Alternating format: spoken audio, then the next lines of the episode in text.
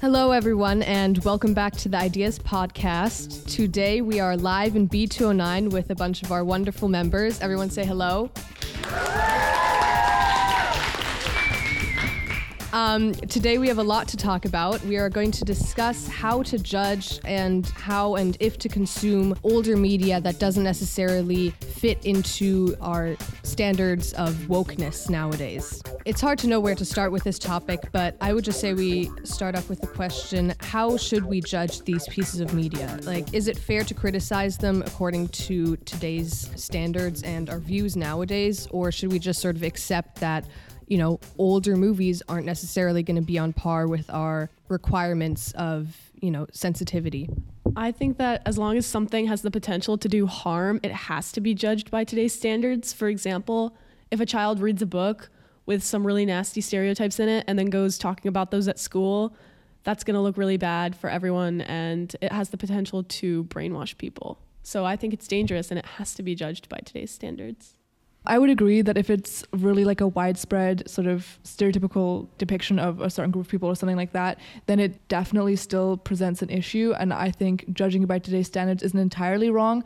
However, you should also ask the question of like if it really does diminish the value of the work as a whole in certain cases. Obviously, it's kind of not a good answer to just be like, well, it depends on the work. But for, for some reason, the first example I'm thinking of is of Mice and Men, regardless of whether you like that book, I think we can all agree it is still a classic work of literature. And that definitely has some outdated language in it. And like the N word appears multiple times and stuff. And I think we should just I kind of ask the question if like, is it okay to sort of restrict that media if the message of the work as a whole is unrelated to those stereotypes?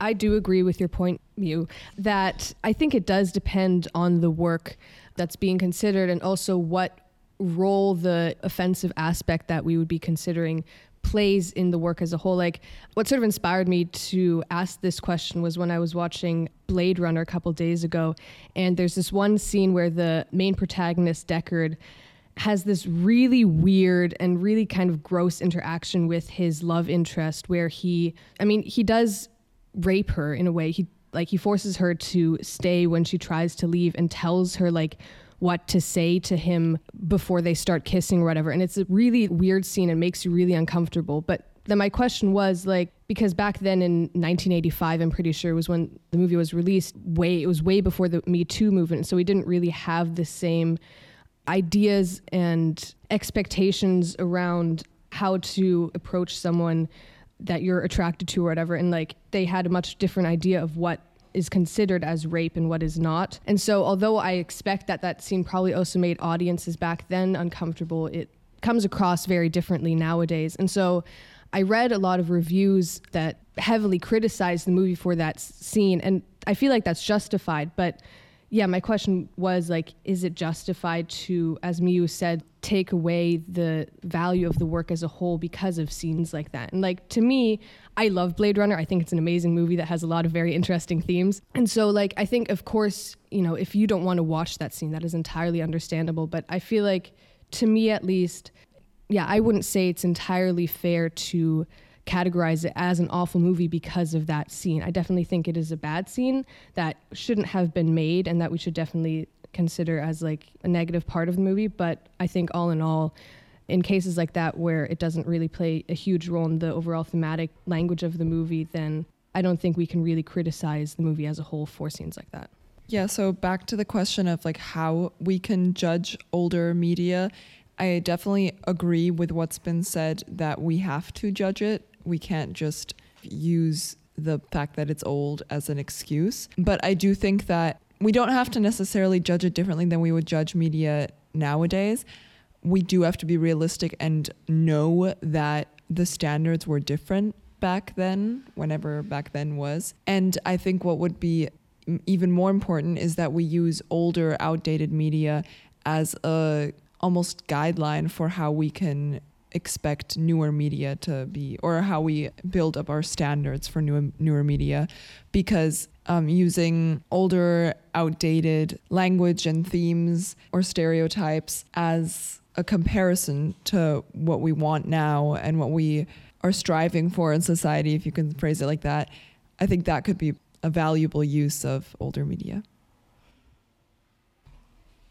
Um, so yeah, I would really agree with that, especially what you said about knowing the context, like the historical context, which, like you said, you can't use the fact that it's an older piece of media as an excuse necessarily. But I think it is important to know the full details of what was going on at the time because some media would probably be even like back then uncomfortable or offensive and then some based on the standards of the time weren't necessarily so i think it is important to understand the context um, one thing that came to mind which i think is also a movie that was on sort of our discussion list is the rocky horror picture show which definitely has by today's standards i mean it's a very strange movie as a whole. I do I enjoyed it, but it was very strange.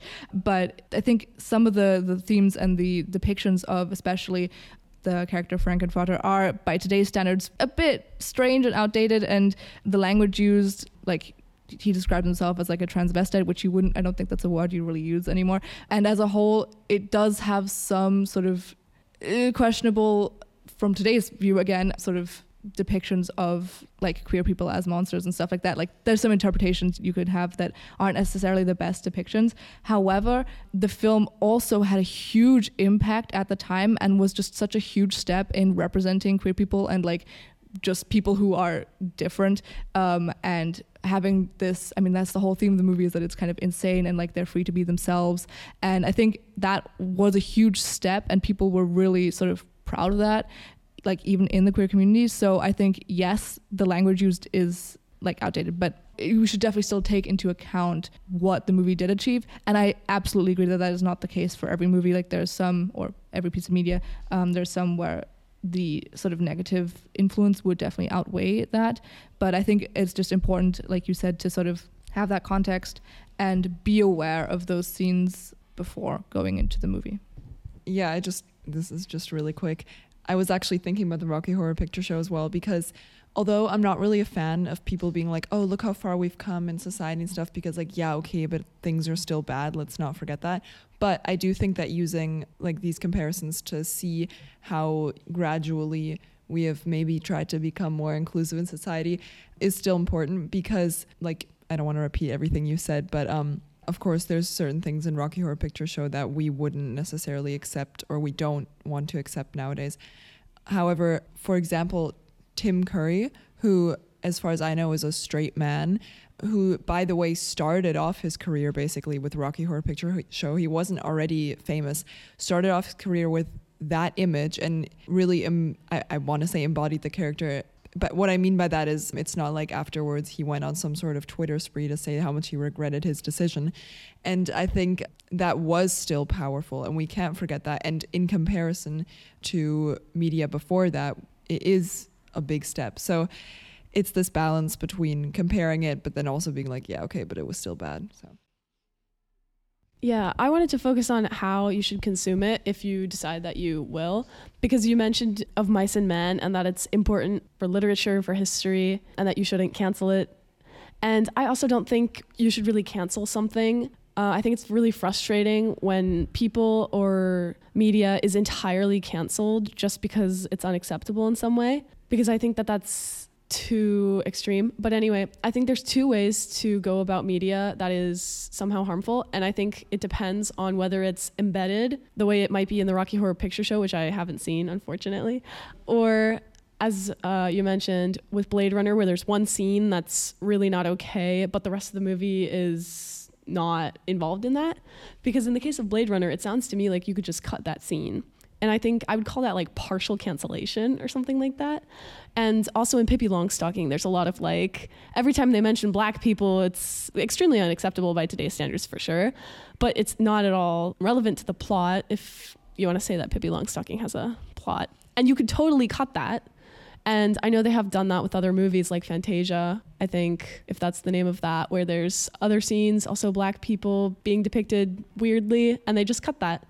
And I think that's a good way to do it. But if you can't do that, um, for example, with Of Mice and Men, it sounds like, I think it's just important that you discuss it and that you say, if you're, for example, a teacher, that you don't just hand the students this book and be like, read it, but that you say, this is not okay anymore. How was it back then? And that you have a real discussion or if you're a parent with a young child that you explain to them, we don't say these words anymore. We don't talk about people. We don't look at people this way anymore. And that you just distance yourself from it. Okay, thank you all of you for those interesting insights. We'll be moving on to the next question, which is Should we stop consuming these books or movies or whatever the form of media may be? So I agree with your point that uh, you really have to make sure that, especially younger readers or consumers, are aware how offensive the language in these media books, films, whatever might be, because otherwise they might not realize that this language is totally outdated um, and use it themselves to not intentionally be offensive, but still being unacceptably like offensive. Um, so I think you can't discredit the whole work, but you have to make sure that everyone knows that this is unacceptable from today's standards and views. But as long as it's discussed, I think that you should not stop consuming these media because you can still learn from the general idea, I guess, or enjoy the book or film, even if there's outdated views in there.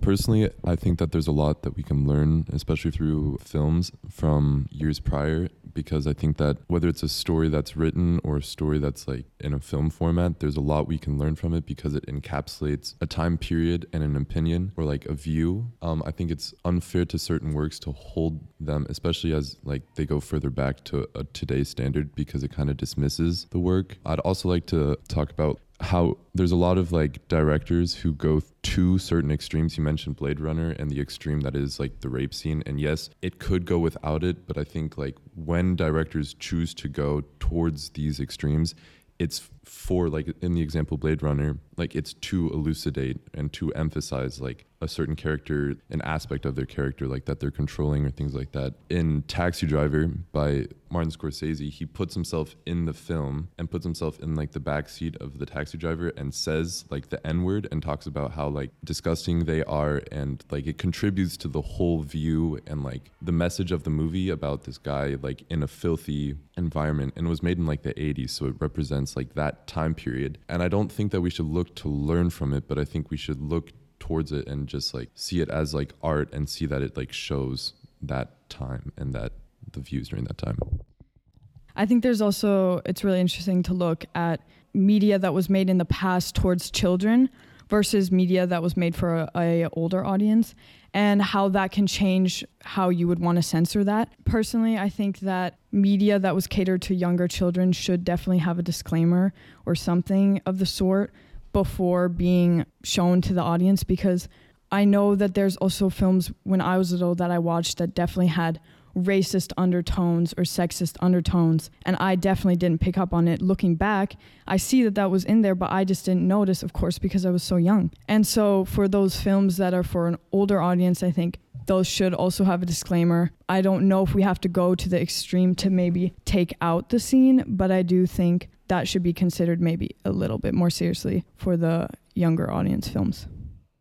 yeah, to your point of disclaimers, Disney recently um, on many films that like yeah have sort of very racialized or very negative depictions of different races and stuff have put a disclaimer before the film, whether it's on Disney Plus or whatever wherever you're watching it, the disclaimer reads this program includes negative depictions and or mistreatment of people or cultures. These stereotypes were wrong then and are now. Rather than remove this content we want to acknowledge its harmful impact learn from it and spark conversation to create a more inclusive future together. Disney is committed to creating stories with inspirational aspirational themes that reflect the rich diversity of the human experience around the globe. And then they have like a link to where you can learn more about it. And i thought this was really interesting because yeah their point about like not removing those aspects of the movie, whether it's like parts of a song in Aladdin or, you know, certain scenes in like Aristocats or Peter Pan or whatever, many movies that have very negative depictions of people of various nationalities and races, and rather just, yeah, acknowledging them and saying that they're wrong, but not necessarily trying to hide them and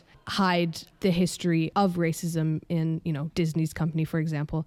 And so, yeah, in general, I feel like we should still be able to consume these different movies or books or whatever they may be. But I feel like there are certain situations in where it is appropriate to censor certain parts of the book. Like, yeah, an example that's already been brought up is Pippi Longstocking, you know, a book that is specifically for children. Or like, I think Die kleine Hexe, I'm pretty sure is another German book that also has a part of a chapter where, like, yeah, black people are called the N word and stuff. And so then I feel like when it is for an audience that, you know, has very little idea and probably isn't quite ready yet to understand the nuances behind these things, I honestly do think it's appropriate to then censor it to a certain extent. Maybe when they get older, you know, they can learn about how what the original was like. But I think, yeah, for such vulnerable audiences, we really need to try and not, yeah, teach them that type of language and those portrayals when they aren't quite ready, like um, not old enough to really understand the whole situation.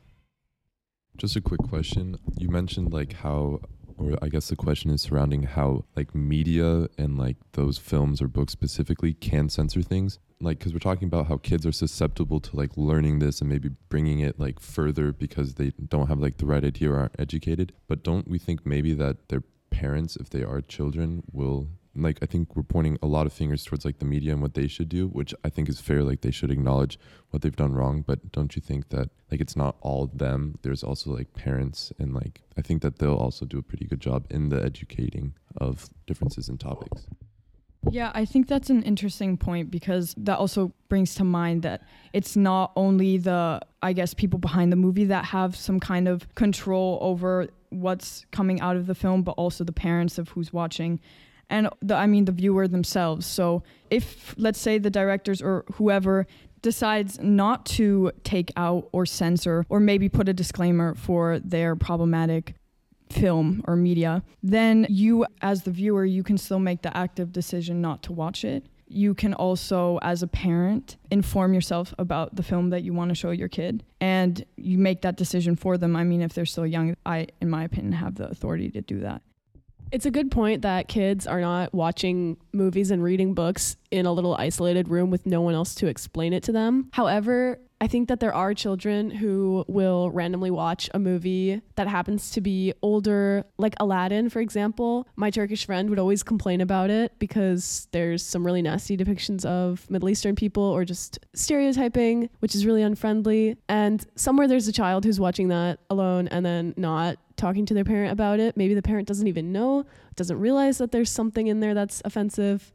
And that child might not even show that they have incorporated this into their brain and then later it might come out in some unpleasant way or the child might just be more willing to accept that kind of a view of people and I think it is appropriate, it's definitely appropriate for the makers of the media to put some kind of warning or to change it or at least to explain it somehow and to offer some kind of comment because you cannot rely on the parents, in my opinion, to do their job because sometimes it's just not possible and it's important enough that you shouldn't rely on the parents. Thank you. This was such an enriching discussion, and there's so many more questions that we could get to, but we might have to save that for another discussion or maybe another episode. Thank you so much for contributing, all of you, and yeah, we'll catch you next time.